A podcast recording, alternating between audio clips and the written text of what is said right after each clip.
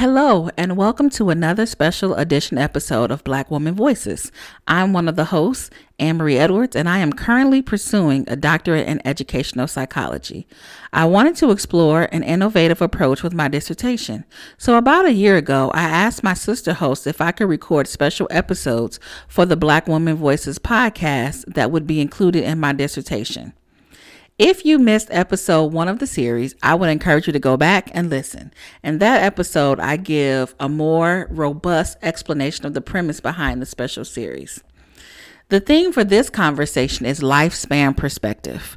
Over the course of our lifetimes, Black women get to a point where we figure it out, or figure out that we need to at least figure it out. Hopefully one day we will be able to decide our own narratives instead of having to decipher them through all the messages society tells us about ourselves. This is the final episode in the series. For this episode, I wanted to have a conversation with Black women who are further along in life. This episode features Michelle A., Adrienne, and Angee. We had a rich conversation, and I must say, stay tuned. That conversation is next.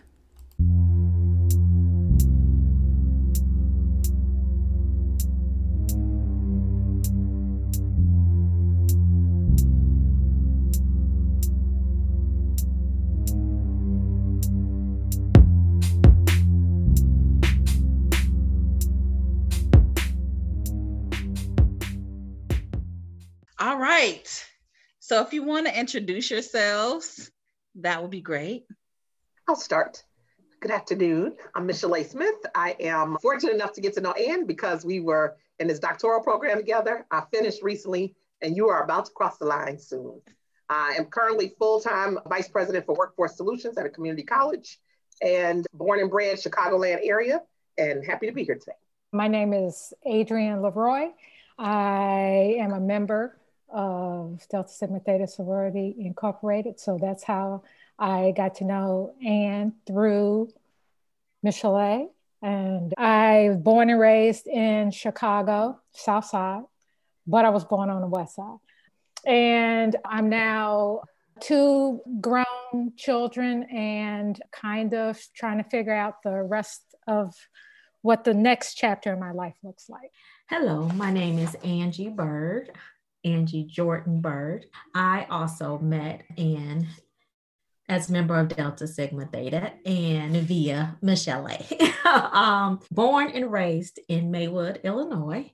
And I am currently an associate regional minister for communications with the Christian Church. But prior to that, I spent about over 20 years in advertising and marketing, both on the client side and at the agency side. Have the mother of 3, and like Adrienne, still trying to figure out then what this next chapter of my life is going to look like as well. Well, thank you for joining me today. And I think it's going to be a good conversation, because if our pre-conversation is anything like that, then I think it's going to be great. And I just want to thank Michelle for putting it on the record that I'm going to cross the finish line. She has already spoke these things, and I'm just over here recording podcasts. That's what I'm doing.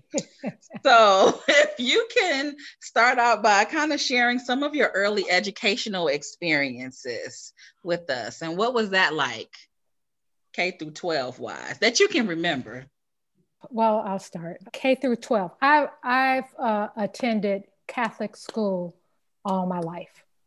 From all the way undergrad was also Catholic school. So Head Start through undergrad. We were there because my grandmother, I think, mostly thought it was a better education for us in Chicago. My grandmother, I lived with my grandma. My mother is alive, but I was raised by my grandmother. And she's the one who always stressed education. So she thought it was a better education for us to go to Catholic school. And we did what she told us to do. Okay, she ran that show. Okay, understood. So, And somebody has to be in charge. Yeah. So it was me and I have a younger brother and younger sister. So all three of us went to Catholic school. I attended college and they did not. So I think is that it? Yes, it. Okay. So some of my early educational experiences happened growing up in Maywood. I attended Irving School and Proviso East High School. My dad was on the school board for all my years of education, elementary and through high school. So we were in the public school arena. And so if I was to think about some specific experience, I think overall what I would mention is that the teachers that we had, more specifically in my grade school, I felt like some of my teachers were just extended caregivers, meaning that they weren't just there to teach us math or, you know, science and social studies. They took the time to really try to develop us and nurture us as Black kids. You know, we had one particular that I'll talk about. Her name is Miss Ivory. I love social studies because of her, because she wasn't doing just what was in the book. She was showing us our Black history and making us memorize poems by Black poets. You know, the things as a kid, you're like, oh, I got to memorize this. But it really, you know, when you look back, it's what gave us the foundation. There was a overall caring for us that, and when I say us, I mean us Black kids. They, you know, they was calling home, talking to our, you know, the parents if you were out of line. It's just that they, to me, I think that they had a level of care and nurturing that really, really made a difference as I started off in my journey or educational career. Angee, out of the night that covers me, black as a pit from pole to pole. I thank whatever gods there be for my unconquerable soul. That is Invictus by, I forget who the author is, but I went to the same William something. I went to the same grade school as Angee, and she's right. We did. We had to memorize these poems. We had it was a K-8 school. So from kindergarten to 8th grade, I can probably count on one hand the number of teachers and administrators I had that were not Black. Mm-hmm. My 2nd grade teacher, my 6th grade teacher, my assistant principal. Mm-hmm. Everybody else who taught me K-8 was Black. And so I don't even remember necessarily saying the Pledge of Allegiance, but I remember singing Lift Every Voice and Sing, all the stanzas. I remember when I got to college, this concept that all the textbooks didn't speak to me was foreign. Even in high school, it was foreign because K through 8, they did speak to me. I later found out that many of those instructors were Divine Nine. These were AKs and Deltas teaching us. Didn't know that, didn't understand that at the time, but Angee's right that my K-8 experience was really, it was natural to know about famous Black people because it was part of the curriculum period in the discussion. And these teachers lived in our communities. So it was not uncommon that 2 doors down was your 6th grade teacher. So you can only do so much nonsense because your teacher was your neighbor and your mama was gonna find out. So you could do it yourself, or you can let them tell you. And then Angee said her dad was on the board. Her dad also had been the truant officer. So like she lived around the corner. Everybody knew the Jordans. Everybody knew that family. Everybody knew Mr. Jordan. That was the nature of Maywood, the town that we grew up in. I did not realize till right this moment, or maybe I forgot because I'm older, that Adrienne went to Head Start because I also went to Head Start. December 1 was the deadline to be 5 to go to kindergarten. And I'm a December 20th baby, so I couldn't go. Mm-hmm. So I also remember growing up always being the oldest in my class, often the oldest 4th grader, 5th grader, whatever, because I was a December baby. When you first said this question, it made me think of 3 things. One, it made me think of Head Start. What I remember about Head Start is the bus would let me off on the corner furthest from my grandmother's house because I was raised by my grandmother. And there was a little boy, Angee will recognize when I say his name, Bino, who used to bully me. So I get off the bus and I have to walk past his house to get to my grandmother's house. And I remember every day getting off the bus being like, it was traumatic. Like, I got to try to get home before he sees me. And then one day, this older kid who was a crossing guard, who I actually saw a few weeks ago, I promise you in my 4-year-old mind, he felt like my hero because he was on his way to do crossing guard duty. So he has a little orange seatbelt on and Bino's trying to take him out. And then out of this, it felt like Superman. He was like, Bino, let her go. It was Keith Robinson. And to this day, I didn't see Keith for 20, 30 years. And then I ran into him and I was like, did you know that you're my hero? And he was like, what? And it was that he was willing at 7 years old to take on this bully for me. That's something that really sits in my mind. And I tend to be like, I hate bullies. And I will stand up to a bully. And my mother be like, you're going to get beat down. You better mind your own business. But to this day, I'm like, there is injustice over there. Someone must address it. And I'm convinced that it was because Keith Robinson saved me that day. I'm just saying. And I have fond memories of my teachers K-8. Then the other big thing that sticks out for me is in 6th grade, we got computers. It was a big deal. Like, now you hear, it sounds so crazy, but I'm like 6th grade, I'm getting a computer because these kids are coming out the womb with them now. But that was a big deal. And there's literally a newspaper article and it's me and another classmate. You can just see the back of us and they got our name printed. And it's a big deal that Urban Elementary School got computers.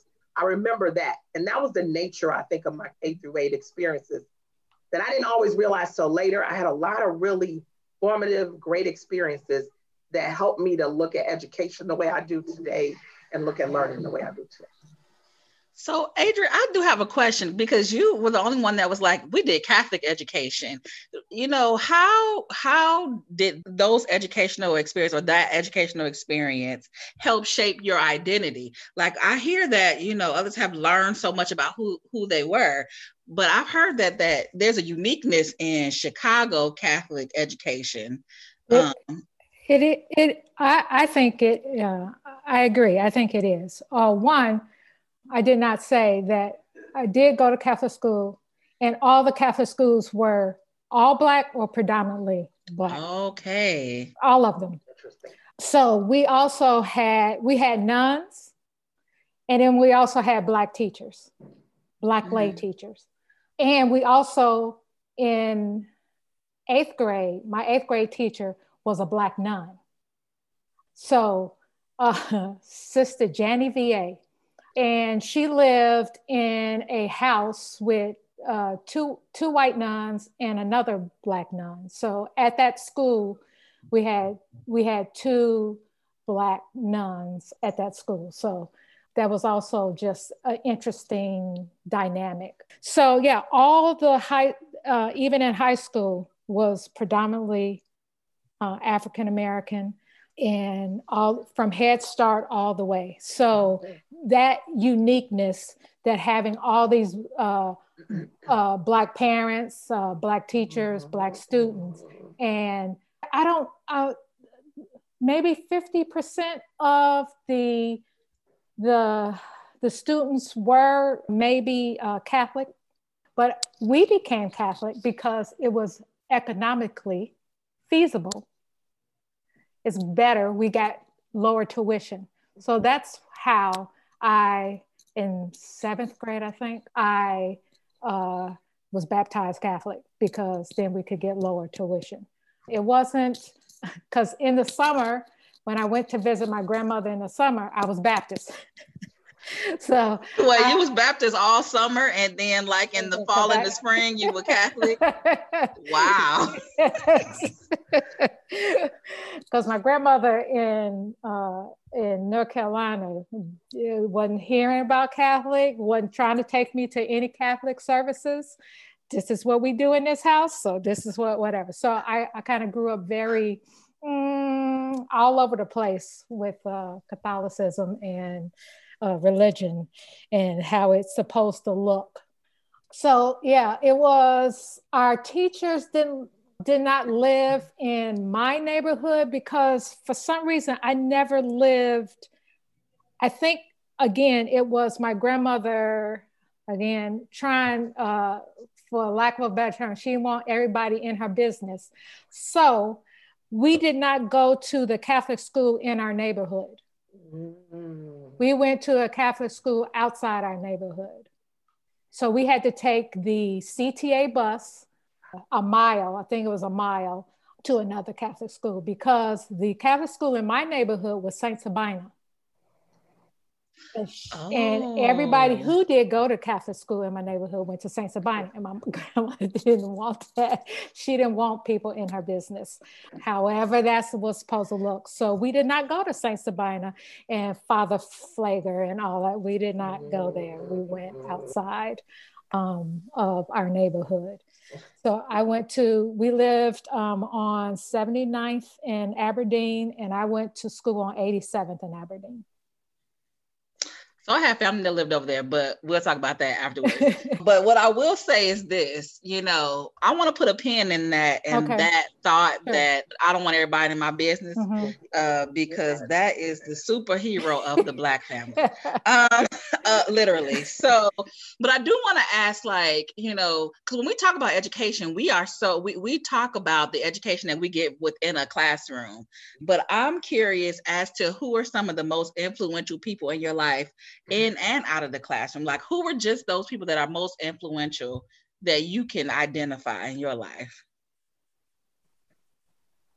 Anybody, don't matter. So three people come to mind for me: my grandmother, my mother, and Angee recognizes his name, Miss Georgia Edwards, was my 8th grade teacher. And I'll do those backwards. Miss Edwards, because she was my 8th grade teacher, and at the end of each grade, you would meet your teacher for the next year.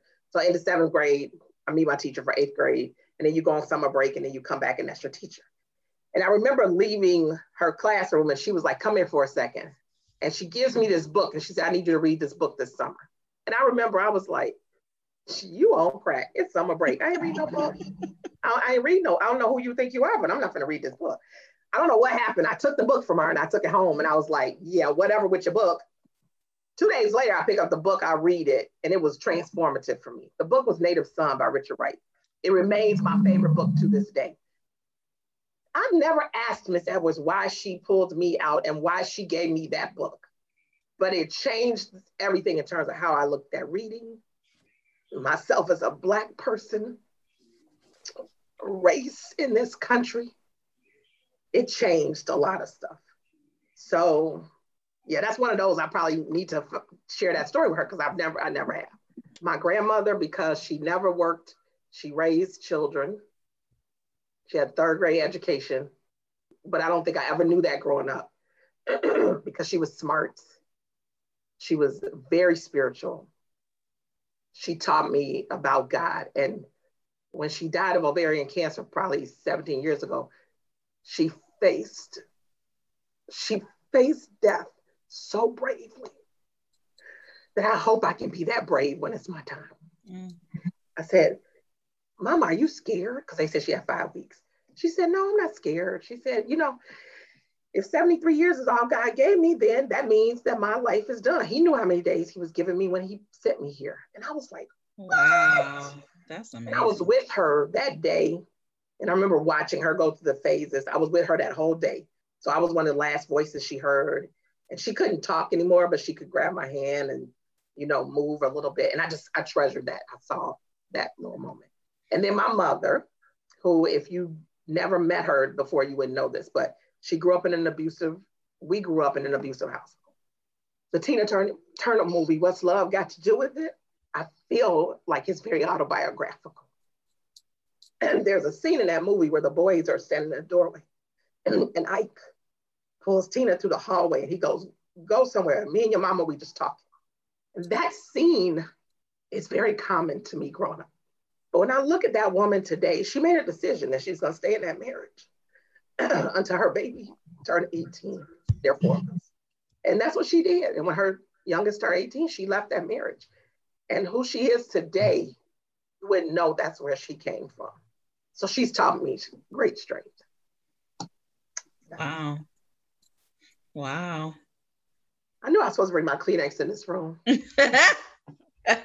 Just use your sweater. Just use your shirt. Don't worry about it. Angelique, Adrienne. Okay, I'll go. So my grandmother again, because my dad died when I was 2, and my mother got married when she was 19.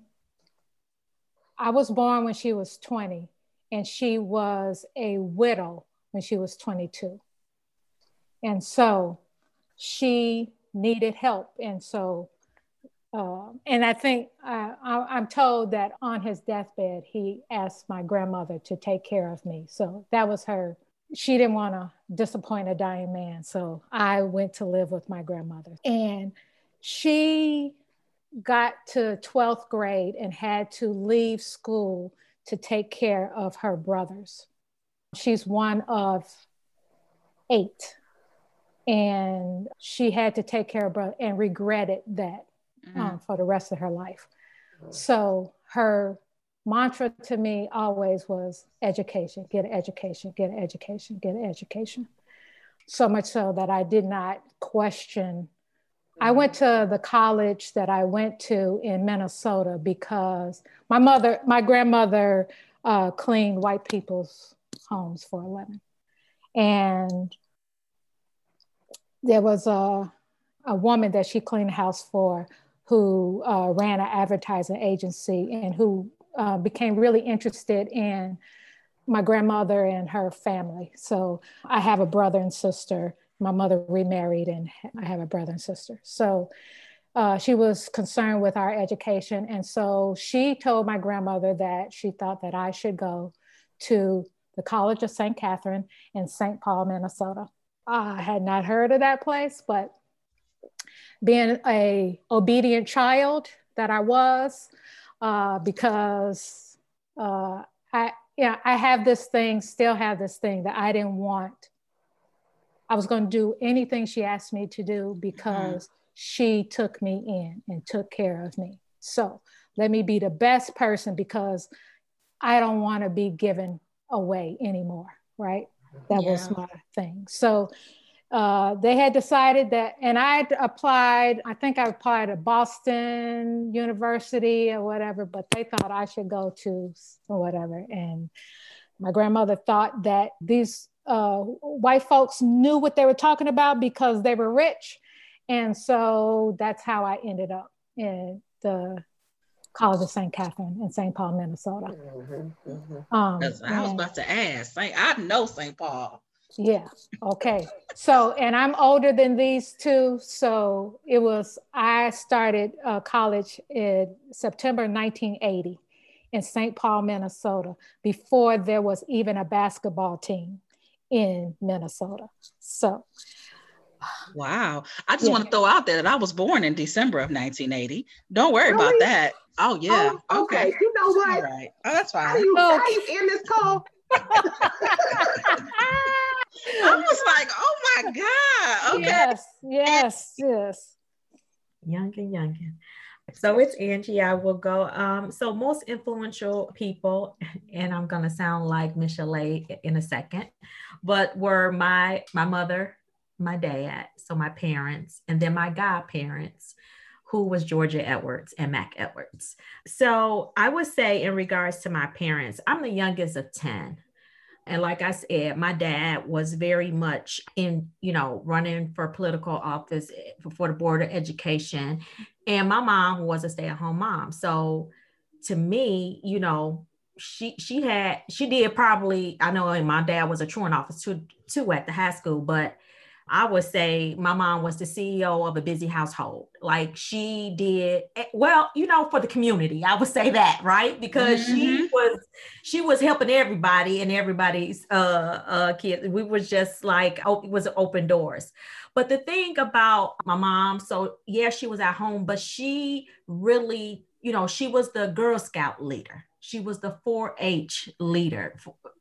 Taking me to 4-H, I probably don't even remember what all the H's stand for, but she thought it was important. She was taking me. Student council, again, her and my godmother, Georgia Edwards, taking us to student council conventions.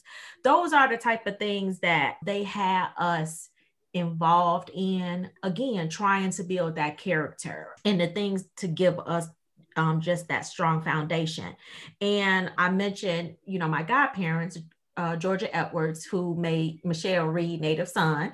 She too was very instrumental. Again, we didn't know. Well, I knew, but I didn't know. Like, she was a member of Delta Sigma Theta, founded, one of the founders for their Glen Ellen alumni chapter. Well, you know, so I was at Delta events doing, you know, doing different things with the Deltas, but still just not really, you don't see all the big picture all the time. So you're doing things, but they just were very influential. And my mom, you know, made sure that, you know, she had us going to church, you know, and I feel like they were very instrumental in my walk as a Christian. You know, they introduced me to God, who, you know, would give me someone who would lead me now that they're no longer here. Mm-hmm. So I feel like they have passed on a lot that continues to help guide me. So I am, okay, so this is one of the main things. This is one of the fun parts, I feel like. I want you all to give me some of the lessons, and those lessons can be words, they can be stories, they can be, I don't know if they're called tagline, like just little sayings or idioms that you have learned throughout your life as Black women. I could share one right off because I just finished talking about my mom. My mom had breast cancer, and that's what she passed from. And on her deathbed, she said to me, "Don't let anyone walk over you." I didn't realize that she was giving all of her kids like what she wanted them to carry. At the time, I was 20 years old. I was in college. Mm. It didn't really, I'm like, okay, you know, but once I got out of college and into the, you know, workforce and things like that stays with me. And I think that having had those words, and I think in particularly, she knew as a Black woman that it wasn't an easy walk. Mm-hmm. So I think that she was purposeful in saying, don't let anyone walk, because as a Black man, and that's just something, it has so many legs to it, and I can apply it in so many different ways, because, you know, initially I didn't know how to apply it. I'm thinking, okay, I'm short. Does she mean like, don't let nobody walk over me? You know, like, what does that mean? But I've come to know and understand in the experiences that I have experienced, I know exactly what she meant. Wow. And isn't that amazing? You know, how you can just hear the words and like, okay, I know exactly. And you said she gave each kid whatever they needed. Yes. And that's a mother, right? You know your kids. And I didn't know she was doing it until I was talking to my sister, and I don't remember what she told her, but you know, she's carrying something. And so my mom knew, I guess, that for me, this is what you need. Mm-hmm. And so, yeah, it's all about endurance and perseverance and fighting for yourself. Mm-hmm. I just want to say that Angee's mother taught me how to scramble eggs really well. Because, no, see, you laughing. I'm serious as a heart attack. Because I would watch this woman make breakfast for 10 kids and a husband and neighborhood people like me. And she'd have a black cast iron skillet, and it was just, and she'd get the little, get all them, like a dozen and then some. She'd get them in that skillet, heat it up ever so nicely, and take that nice little spatula, work her way around. They were the best scrambled eggs. And I remember watching her and being like, I'm gonna make scrambled eggs like that. To this day, every time I scramble eggs, I think about Irma Jean. Every single time. I scrambled eggs this morning. I thought about it. That's literally the God's truth. I would like to taste those eggs, but that's, yeah, I'm just saying, it was like real talk, day. For real. It's another day. It's for real. There's a way to do it where it's fluffy. It's just a way. And they weren't scrambled hard. It was like, I don't like when they scrambled hard. I was just like, that's impressive to make that much breakfast for. It was like an army. Every day, this woman is feeding 10 plus whoever they brought home that night. Because I spent many a night with Angie and her sister spending the night. Mama, I'm over to Jordan's. Can I stay? Miss Jordan said I could stay. Okay, let me talk to her. Okay, she said you could stay. I mean, no big deal, like pretty common. Two things came to mind when you asked the question. One is my mother always said, similar to Adrienne's grandmother, that education is the one thing people cannot take from you. Mm-hmm. So That was really important. Like, they can take a lot of stuff, but they can't take that. So this idea of, you know, getting that alphabet soup, those letters behind my name signify the thing you cannot take from me. That's you might be able to take a lot of stuff, but you don't get to take my learning. And then the other thing is my grandmother used to always say, and I didn't know it was biblical at the time. My grandmother did a, you know, as I grow in my faith, I know there's a lot of stuff that she said that I thought was just Lily Hickman saying stuff, but I come later to learn it's biblical. But she used to always say, you have not because you ask not. Mm-hmm. She used to say that all the time. You have not because you ask not. And I was like, I'm scared. And she was like, you have not because you ask not. And that's just something that's always stuck with me, especially when I'm afraid to ask for something. I can hear that in my head. And it's like, muster up your courage, get in there. Cause you don't, the reason you don't have it is cause you didn't ask for it. And that is something that's always stuck with me. Matter of fact, I remember in high school, I was taking calculus my senior year. And I was like, what is this? I'd always been a good student, math pretty good, but calculus, I was like, this ain't math, this ain't right, this ain't right. And I love calculus. Mr. Watko, you crazy. Mr. Watko was my calculus teacher. And I remember hearing that my grandmother, you have not because you asked not. You have. So I remember I went to him, I was like, Mr. Watko, I'm not getting it. I'm not catching on. Can you help me? He said, absolutely, but you need to meet me at 7:30 in the morning. And I was like, he on crack because I'm not a morning girl. And I remember meeting him at 7:30 in the morning. And in about 3 weeks' time, it's like, it clicked. I got it. I ended up tutoring other kids in the calculus. And then I placed out of a full year when I went to undergrad at Northwestern. And I remember I went back to Mr. Watko and I said to him, had you not taken the time with me, that would have never happened. But had I not asked, I wouldn't have received either. Mm. And so that's something I've taken with me, especially when I was teaching, that if a student wants, if they show effort, I'm going to meet you there because it can make a difference.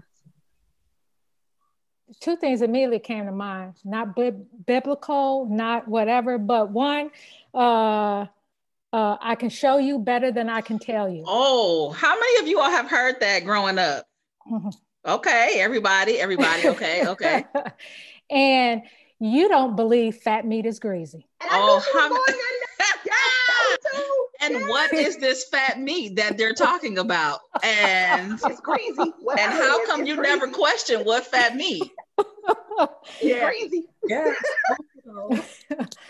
So that was always, you know, those two things. You don't believe fat meat is greasy. Yeah. Don't. Are you questioning me? Yeah. Okay. You don't believe fat meat. I told you, I've been here.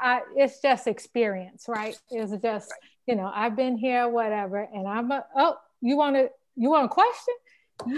Okay. Now, how long did it take you to realize the actual meaning of these? So I'm going to give y'all, we're going to do like a little a round robin quiz. Let me see if you can finish these statements. Oh. You have to work. Twice as hard all the time. Yep. Mm-hmm. To get half as much. Yes. Yep. You better come home before the street lights come home. Don't you get caught out there. Yeah. Okay. Don't run in the house. Don't run in the street. Bad circles? You've never heard don't run in and out of my house? Oh, that's where you're going. Okay, yeah. Okay. You're not supposed to do that. Close that screen door. What's wrong with you? And why not?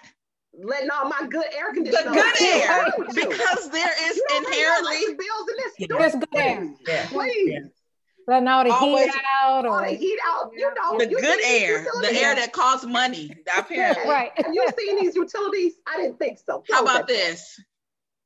Stay out of grown folks' business. And what exactly is grown folks' business? Okay, I am, and I think Angee got to see this recently. I'm really good at, because I grew up with grandmothers, right? Well, the one that my father's mother in North Carolina and my mother's mother here. And they were older, and it was children should be seen and not heard. Oh, yes. So that's another I'm really good at sitting quietly and getting all the good gossip and getting all whatever, because I was a kid And they thought I wasn't listening. They thought whatever, because I was quiet. I was sitting there and I was getting all the tea, So I knew a whole bunch of stuff. Adrienne was ear hustling. That's what we refer to. Oh, that's another one. Ear hustling. Ear hustling. Adrienne was ear hustling. But I never, my face never showed what was actually going on. So that's what good ear hustlers can do. You were really good at that. And, and I would say that grown folks' business is whatever grown folks say. If it comes out of a grown person's mouth, it's grown folks' business. It's grown folks' business. And okay, so at what point did you really understand what all of these things meant? Like, how did you get the message that this meant this? Well, I think you may not have the exact, you know, like, okay, exactly whatever, but you knew that the amount of fervor that came with it, you could tell by the energy in the room. You knew kind of where you landed on Sunday, because there was if you didn't understand the words or the connotation, you did understand the face, you understood, you know, the consequence, you understood those things. Even if you didn't totally get, you know, what, you know, fat meat being greasy. But you understood kind of the general feeling around what that meant. Yeah. And how many, and you know, you can speak on it. How many of y'all said this either to your kids or to people, your nieces, nephews? How many of you passed these same messages on to them? My niece is right here. She pointed at me. She pointed at, oh, so y'all did. Absolutely. Yes. Yeah. Yeah. I got 23 nieces and nephews and 3 godchildren, and my godson is Angee's nephew, so he got it coming both ways for sure. But yes, all of those were said multiple times. Absolutely. Now, how did these help or hinder you in your pursuit, especially messages like you have to work twice as hard to get half as much? So I would argue that there were many things, but I'm a divorced woman. I would argue one of the things that contributed to my divorce was that I worked hard, that I felt like as a Black woman in a white institution, as an administrator, I didn't have room to be sloppy. I didn't have room to be raggedy. And so I worked a lot of hours. That was a point of contention between me and my ex, that I was not always home, that I was always working, that I was working later than the average bear. I later found out he would sometimes drive to my work location to be sure I was actually at work when I said I was at work, because he was like, ain't nobody working this much. Like, that's how much I worked. And a lot of that really for me was like, you gotta work twice as hard. You're not gonna get ahead. You gotta do more than men and more than white people because you are a Black woman. So I understood that, and I think that drives a lot of what I do, that I'm very much a perfectionist, which can be problematic in its own right. I want to make sure it's really good because I don't want anybody looking at it and being like, did you see that raggedy stuff Michelle A turned in? Like, that is just always who I've been. Even in school, Angie knows this, anything I did, it's always like, how do I do this so that when somebody sees it, they'll be like, okay, we good to go. So I know that particular saying about you got to work harder really stuck with me. But getting your education really stuck with me. It was like, even this doctoral program, as many times I wanted to quit. I knew I couldn't quit because mama said, your education is the one thing people can't take from you. So if you quit and you don't get it, then you took it from yourself, you can't do that. So I know that was a huge influence. And I would say though, the thing about staying out of grown people's business, I now know later in life, having studied psychology and work with young children and whatever, I really do feel like that is a message that was in some ways detrimental, because it has often made me reluctant to speak up in situations where I should, because I hear the stay out of grown folks' business, kids shouldn't be here. And I don't know that that's necessarily the right message that should be given to children, because I think it can create the child who does not speak up when they should. So you learn to be quiet about things that you should give voice to, because you've learned that you should be seen and not heard. So that's my overall thinking on this. So I'll piggyback on that a little bit, because working twice as hard, I would say when I approach work, I accompanied that with that whole, don't let anyone walk over you too. So me being at the agency for 22 years, I was like the top Black at our company in our location. I will say though, if I'm going to work twice as hard, you're going to give me what I deserve because you're not going to walk all over me. Mm-hmm. So I would have to speak up for myself. I felt like in my career, I've always, and I think a lot of us do, we always feel like, you know, we're pushing, but you do the work, you should get the reward. And so that has always been my philosophy to the point where I probably did, you know, I know I have. I've said things and I've gone behind people and said, no, you shouldn't, you know, this person deserves this, you know, because I've been a part of those conversations when you are trying to employ someone or, you know, bring someone else in. I think I've probably been more vocal than some, only because my mama told me don't let nobody walk all over me. And that's how I carry some of that. And even more, not only are you not letting nobody walk over you, let me not let them walk over other folks too. Exactly. And I'm going to, I don't think I could give you as many details just because I know I signed something, but I did take my job to EEOC one time. Mm-hmm. And part of doing that is because you're going to treat all of mine right. And they did. So again, you're not going to walk all over us. Mm. Now, what have we learned as Black women in terms of taking care of everyone else? We're just nurturers. Y'all quiet. Quiet in this Baptist church. We're going to let Adrienne go with that. She actually has a degree in this area. On many levels, on multiple levels. Our Knox Life and the School of. Yeah. What was it? Black women taking care of herself. Well, you know, we put ourselves last. And it, just a side note, I'm listening to these other people who had, good or bad, whatever, some male in their lives. Mm-hmm. There were no men in my house. Mm-hmm.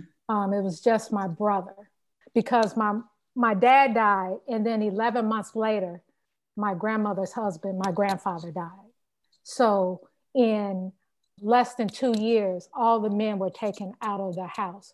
So for my grandmother, when she says education, that was, you know, from her standpoint and from what she had to do. But my mother never pushed education. So I was just going through and doing the best. I was the best student, I was the best whatever, but my pursuit wasn't as dogged as I think it should have been, because it was not, no one had, and for me, I just did better than they did. Mm-hmm. And I was doing better than them. But so I, you know, I was a stay-at-home mom for 20 years. Then I got my master's in marriage and family therapy. And at that time, really realized how much I wasn't taking care of myself, that I was, you know, there for everybody else and I think Black women, we put ourselves on the back burner. Mm-hmm.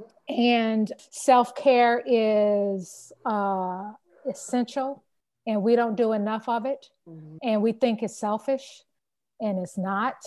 So I don't know, I know I kind of was all over the place with that. No, that's really good. Yeah. That's really, you know, because I grew up in a home with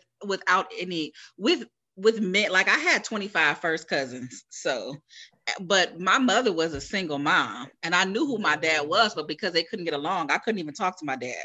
My mm-hmm. dad lived across the street, and I could not even go over there and talk to him because they just could not get along. And so, you know, there's so many, you know, mm-hmm. different stories about, like, whether there were men in the home, men mm-hmm. or not men, and just the rap that Black women get for being angry mm-hmm. or being too independent and all of these things. Mm-hmm. But it's like, But with messages like this, but you know, one message I've not heard anybody say is balance or how to choose a mate or, you know, I know a strong message that I got. Yeah, I failed that class, so I'm gonna, But what was the class? How to pick a mate, as a divorced woman, I think, you know, it was always like, I remember hearing, don't worry about boys. They'll be there when you get done. And then around 30, it's like, well, when you gonna get married and have kids? But wait, when was that lesson? You know, like, why don't we teach balance in our homes? And I went to an all women's high school and all women's college. You know what? I know, wow. Right? She need her own interview. There's a lot there. So no wonder I did not choose, right? I was like, oh, you, there's a man in the house? And that's, you know, one, as I've been interviewing and talking to different young women, the one thing that I hear is that they are like following some of the same, you know, they some of the conversations, and nobody, not one, has said ever that a mom or a sister or anybody, auntie, cousin, talks to them about how to choose a mate. Why is that something that is so missed in our community? I would say this, having just gotten divorced after 25 years of marriage, you best believe that my daughter is going to know how to pick. Now she's going to know. She going to know. Because I've gone through it. So I can look it back and I can see a whole lot of things and say, I mean, I'm giving her advice now. She in college. I'm still telling her, I don't know, you know, you gotta walk with them sometimes. But I would just say that I think that those times are changing. I think that you have people who are now at the point where, you know, my mom was busy raising 10 kids or whatever. She probably didn't, you know, like I was 20 when she passed. So that wasn't a, you know, as far as picking a mate I wasn't there yet, you know? Right. So that's probably why, you know, I didn't have it. And to tell you the truth, out of 10 of us, I can count the number of my brothers and sisters that are actually married on one hand, you know, but just having gone through it, I know that I'm going to, and my boys, let me say that. I won't say just my girl and my boys, two boys. I'm going to sit them down too and tell them how to choose what you need to look at and things like that. So even though the conversations may not have happened in the past, I think they're about to happen. They definitely. Yeah, and I think that a lot of times we shy away from the really difficult conversations. And that's you know, that conversation can be getting in grown folks' business, right? You got to kind of go, you got to kind of go there with them about maybe how things happen with you, you know, how, when you were their age and sometimes we don't always want to tell, you know, everything. Yeah. And you don't have to tell everything, but, you know, tell things that happen or make them see you in a different light. And I know I never had conversations about anything with my mom or grandmother. I didn't have the you're on your period and this is how this is. It was seen as a curse because also I was, again, with two, you know, the grandmothers, and so how they grew up and their menstruation and all that kind of stuff was far different than me. I'm two generations removed. And so it's like, oh, you're not supposed to do this. This is not whatever. You're whatever. You're not supposed to. And it was like so out of whack, you know, for what was happening. And so it was never, I remember watching The Cosby Show and Felicia, Rashad, and the Women's Day, right?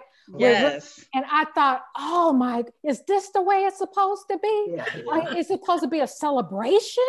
because I was shamed in my own home because of it. And not that they were mean or what, but they didn't know any different. They just didn't know. And so it's like, oh, and now you can get pregnant. Oh Lord, I'm not doing anything to get pregnant. Oh, now, you know, that was how it's supposed to, you know, that's how it was kind of discussed with me. So for me, with my sons, we have all kinds of conversations. We go there and I'm like, okay, so, you know, it's because I know what it is to not have information. I grew up without information and without knowing and without, you know, anybody saying, well, this is the way you do it. Oh, you should look out, you know, you should look out for this type of guy, or you should whatever this, nobody said anything because there weren't. My mother was the only child. My father was the only child. I didn't have cousins. I didn't have first cousins. I didn't have whatever. It was just very solitary. So you just got it from the old women. And you could have gave Adrienne some cousins. You was just being, Anne could have gave you some cousins. She's being stingy. She still can. She said, I still can. Should have given. I think, Anne, you even see it as Adrienne and Angie talk, that it is pivoting some. So I don't have children of my own, but I mentioned nieces and nephews, and I am very much the same way with them because of what I've lived. So I'm able to ask some good questions. I remember my godson getting married last year, and I was like, yeah, let's have a little conversation. And Angie and Adrienne noticed I struggled to have the conversation with him just because it was one of those, like, what's my space? How much of his space do I get in? What are the boundaries? And at the end of the day, I was like, I have an obligation to at least share for you food for thought. What you do with that said food, that's on you. But at least I can know that I did not keep it from you. And I remember him saying, I know why, because I said to him, you need to at least get a prenuptial agreement if you're going to do this, because he does well for himself. And he was like, well, I know why you're saying it. I said, why? He was like, because you went through a divorce. I said, partially, but also because there are things I wish somebody had said to me. I don't feel like my mother got married really young, 19, and had me at 20. And by the time I was 3 months old, that marriage was over. And then my stepfather, who my sister and two brothers, those are his kids. And that's who I was raised in the household with. But my stepfather was alcoholic. My grandmother, grandfather, who helped raise us, loved my grandfather to death, but he was an alcoholic.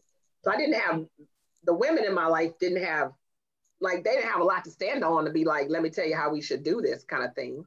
And I do remember when my grandfather died, I was like 17. And I remember at the gravesite, they were lowering his body.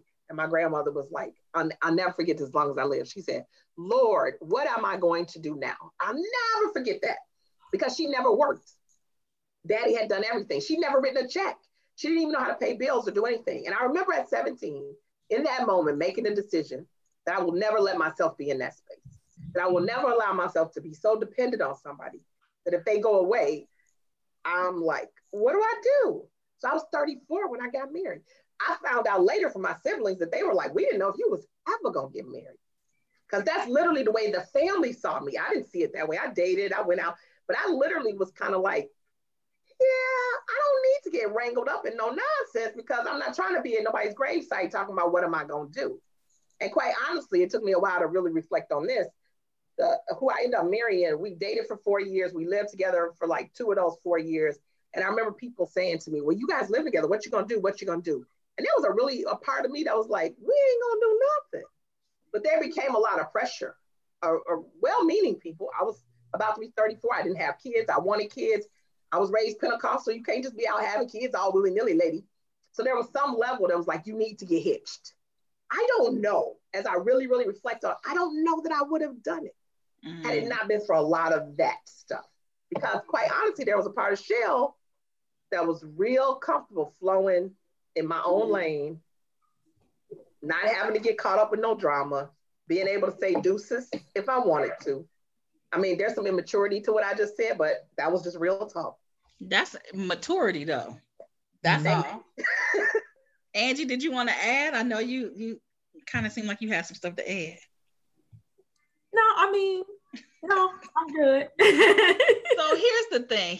I did promise I was gonna keep you only for like an hour, and so I'll have a few more minutes hopefully. And so one of the questions that I always, well, first of all, let me just say this. My niece I'll be telling her all the business, right? Because that idea of grown folks' business is what keeps things like sexual abuse in our homes, and, you know, keep us in bad relationships, or make us feel like when a person dies or whatever, that they didn't love us or they didn't care about us, because we never have the conversation of, Dad, why you so mean? Or why you behave like this? Yeah. You know what I'm saying? Or why do you let other people? So I be telling my niece all kind of stuff. Now, of course, I be telling her mama's business. So there's that. All kind of stuff, you know, because she does it. And so I'm like, I don't want you to make the same, like make mistakes. Life is going to have that for you anyway. But like, if I can help you, exactly, let me give you some stuff. So my question would be, what advice would you give to Black women who are coming up now, or Black, I guess, girls? We also have an issue in terms of determining when you actually become a woman. Is it 18? Or like, is it when somebody bestows womanhood upon your life? I don't know what that is, but yeah, I guess the question is, at what point, what advice would you give to Black women, undergraduate, young women coming up? Well, one thing I would tell them is, you graduate from college, if at all possible, go straight to graduate school. Don't, like, I waited. And then, you know, you start working, and then you whatever, and then whatever, and then you put it off, if you can. And I didn't understand, because I thought, I have all these loans and I need to pay these off before I go to graduate school. And did not understand that, no, they'll defer them as long as you didn't know that. Nobody told me, didn't ask the right questions, were afraid to whatever. So I would say, if you can, go and get your master's degree soon after you graduate, do that. That's one of those things that I would tell them. And I would say, be kind to yourself. Mm. Yeah, be kind to yourself. Being kind to yourself, again, is not selfish. Take care of yourself, because if you don't take care of you, nobody else will. Wow. Yeah. I guess to piggyback on that, you're right. If you don't take care of yourself, no one else will. And I look at it again, I'm talking from my own experiences. I think it was mentioned earlier, you know, we as Black women, we have endured so much. You know, we always feel like we are at the, you know, the end of the last on the totem pole. Mm. I would say that you have to leave out of, you know, whenever you determine you're getting ready to go into your career or whatever you decide you're going to do, realize your strength and realize your power as a Black woman. I just think we can't believe the commentary that sometimes that's out there about us. When I think back now, even just now to the current election, right? Who did it? It was Black women. Collectively, we have so much power that I don't think we necessarily realize. Other people realize it. That's why they always trying to keep us down. Yep. But it's going to be when we have to realize it for ourselves that we can then continue to progress and not have to worry about the pressures and the things that, you know, that they are trying to put on us, I guess, is I would say. And then if you're going in, you have, you know, in regards to your strength and power, know that you can have any position in any company, wherever you're going, that you desire. You know, don't feel limited. I think sometimes we go in and again, we believe in the commentary. We're nervous or skeptical about trying to progress. You be confident in what you have and what you hold as a Black woman, because the leaders of those companies, guess what? When they get up in the morning, they put on their clothes just like we do. The only thing is just how they're applying themselves. So we just have to apply ourselves. We have to be advocate for ourselves. No one is going to say it or stand up for you if you don't do it for yourself. Mm-hmm. So we need to just know that we belong, and just be an advocate. Yeah, I would encourage undergrads to use their undergraduate years to do some exploration and be curious about learning. These higher ed structures were never created with us in mind. They were not created for women. They were not created for people of color. So the structures are such that in 4 years, you need to take this, this, and this in order to get said degree. It doesn't leave a lot of room for you to explore other things. So whether it be extracurricular activities, whether it be club involvement, sororities, whatever, I think it's so important to look at stuff outside of that path toward XYZ degree. Because at the end of the day, most bachelor degrees are not going to be the end of the game. As Adrienne said, you're going to need something else. Somebody should have told me my bachelor's degree in psychology was just going to be that.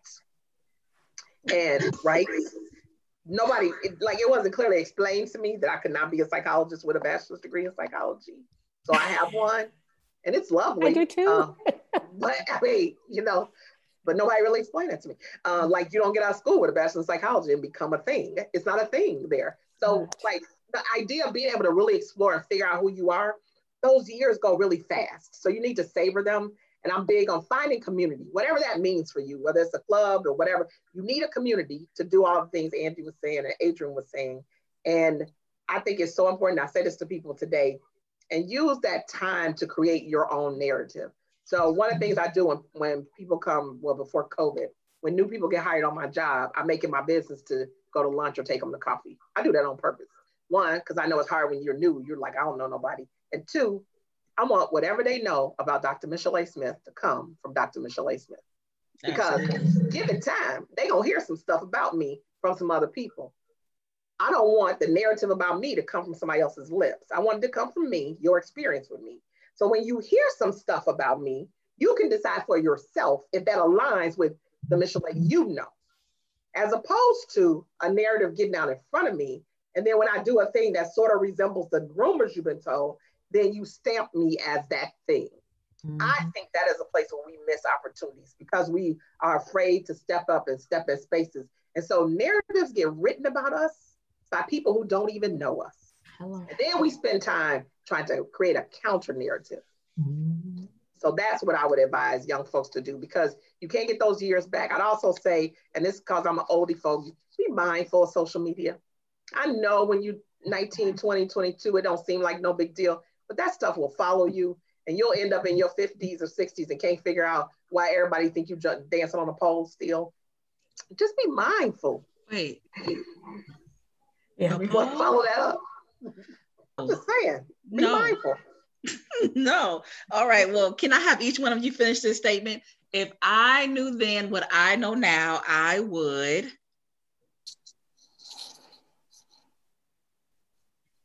You know, for me, I take it back to, I guess, finances.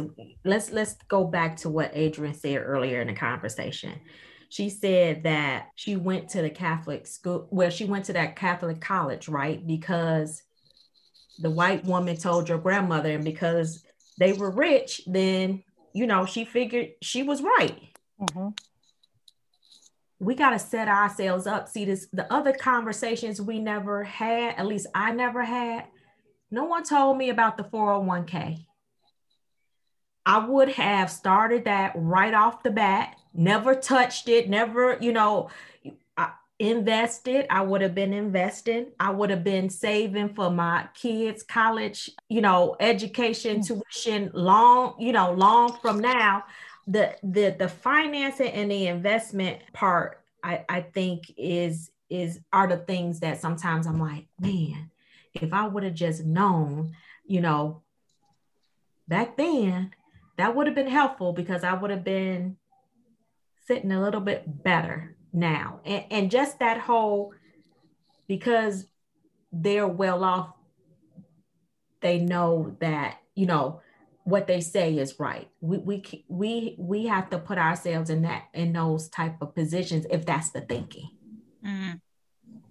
Mm. I would have studied history because it's something I always loved and I never did it because I was like, you can't get a job with a bachelor's in history. Somehow I thought a bachelor's in psychology. But you also, don't play. That's fine. I would have studied history. I would have traveled more, and I would have lived spiritually more out loud than I did because that's a recent thing for me, living out loud, understanding who I am in God and whose I am and what that really means, how much he loves me and plans. That's a recent out loud thing where I will grab you and pray for you in a minute. I will speak to you, but I was not always that girl. I would have lived out loud spiritually better, and I would have taken things less personally more often. So one, self-care is not selfish. Mm-hmm. Two, kind of what Angee was saying. Somebody told me this a long time ago. Always when you get paid, pay yourself first. Give yourself 10% off the top, and maybe it's gone up now. And then just put it away for yourself. Don't touch it. And for me, just personally, my whole life, live less in fear. Wow. I let fear run my life. And I realized that only a few years ago that fear was running my life. It ran my mother's life. It ran my grandmother's life. And so to, you know, not let fear run my life and to be a little more brave and courageous. So. That's awesome. This is awesome. Well, I just want to say thank you for taking the time to, you know, have the conversation and really talk about it, because I do think that, especially as Black women, you know, until you're deemed a woman, you don't get to sit in the room. Like you're like Adrienne, you still listening to what people are saying. Like you like 18 and they will send you to a whole nother space to go to school, but they won't have a conversation with you about things. And it's, or they'll tell you like, this is grown folks' business. So there are things that I want to know. Like I want to know about finances. Mm-hmm. You know, I want to know, like, do we own this house or are we renting this house? Mm-hmm. And when I say we, doesn't mean that I don't own anything. You own it, and I'm just a renter. You know, and not even that, because I'm somebody's broke best friend, right? Mm-hmm. And so I just thank you for taking the time for like to have a conversation as Black women and, you know, just kind of talk about some of those messages and really about how education, you know, I don't think we really realize what education is to us, right? And how we look at formal education. And now, because I'll tell you, a lot of people are not, there are less Black teachers in the K through 12 education system. And so there are less Mrs. Edwards, right? I had Black teachers from the time I was in 5th grade till I graduated high school. I didn't know nobody else did it. And they were like, we never had one. And see, that's the whole point, because even those things that we were learning, our kids, you know, these kids aren't getting it. No, they're not getting it. No, well, now we have to fight. Black poets, poems, they're just not getting it. Well, now you have to fight to have a professional development day with faculty to get them to diversify their curriculum. Like what? Yeah. But that's like a thing now. You notice people make a lot of money running the cultural center. we gotta have cultural centers so that we can just get the information to our people. Whereas we were blessed in many ways with our teachers K through 8 that it was just part of our everyday ethos. Exactly. So and I have conversations with people who have attended HBCUs and who are like, we don't need cultural. Like the whole campus is a cultural center space. And I'm like, okay, you know, I went to Purdue and I had a Black cultural center. And I realized like, you know what, I really needed this here because there's some really racist stuff happening. And also what is racism? Because I'm from an all Black city where we didn't have this, you know? And so I think that, you know, our family structures could use some conversations about some we're so busy working ourselves to the bone and just so busy that we may quote unquote out ourselves to our family. They may not think and put us on the pedestal that we miss that they have to live and they have to outlive us. And I think one of the things that I appreciate about my grandmother is that, you know, she told me stuff and she didn't care. And she let me interview her and she told me all her business, all the stuff that was grown folks' business. I got it on video. You know? That's why we love Granny. That's awesome. So, so I do appreciate your time.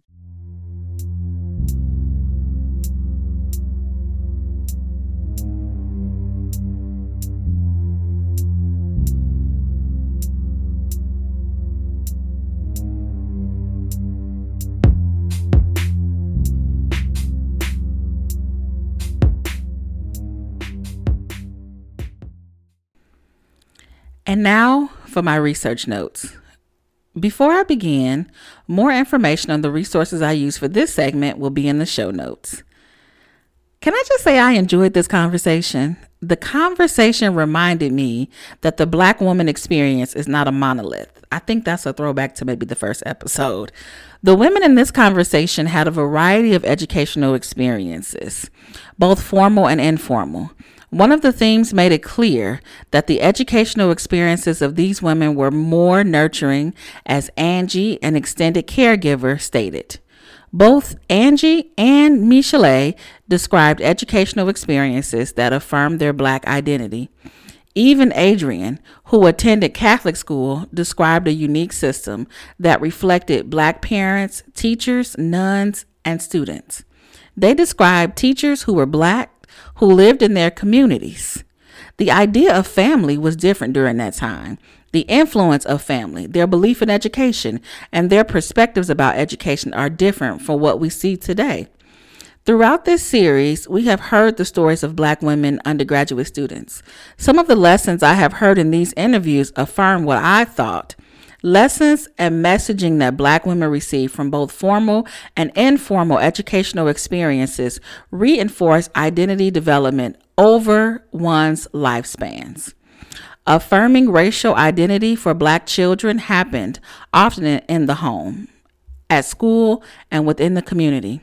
The lessons that Black girls and women have learned have not changed much over the course of a few generations. These lessons have served some of us well, while for others, it prompted Black women to create unrealistic expectations of themselves that are further superimposed on them by society and, in some ways, by their own communities.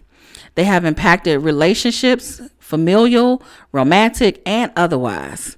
From messages of loving who we are to education being something that cannot be taken from you, to the attitude that you have not because you ask not, to lessons of work hard, to the advice to not let anyone walk all over you, to I can show you better than I can tell you, to you don't believe that fat meat is greasy.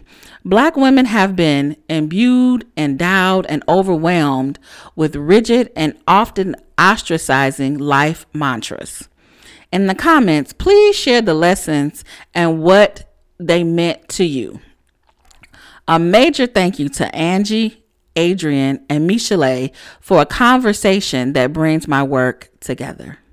I hope you enjoyed this episode and this series. This is the last episode, and I thoroughly enjoyed every minute of all the conversations I've been able to have with these amazing Black women. Thank you for taking the time to listen to Black Woman Voices. Please come back next Friday to check out the next episode. And really remember to follow us on Instagram, Twitter, and Facebook. All the links will be in the show notes.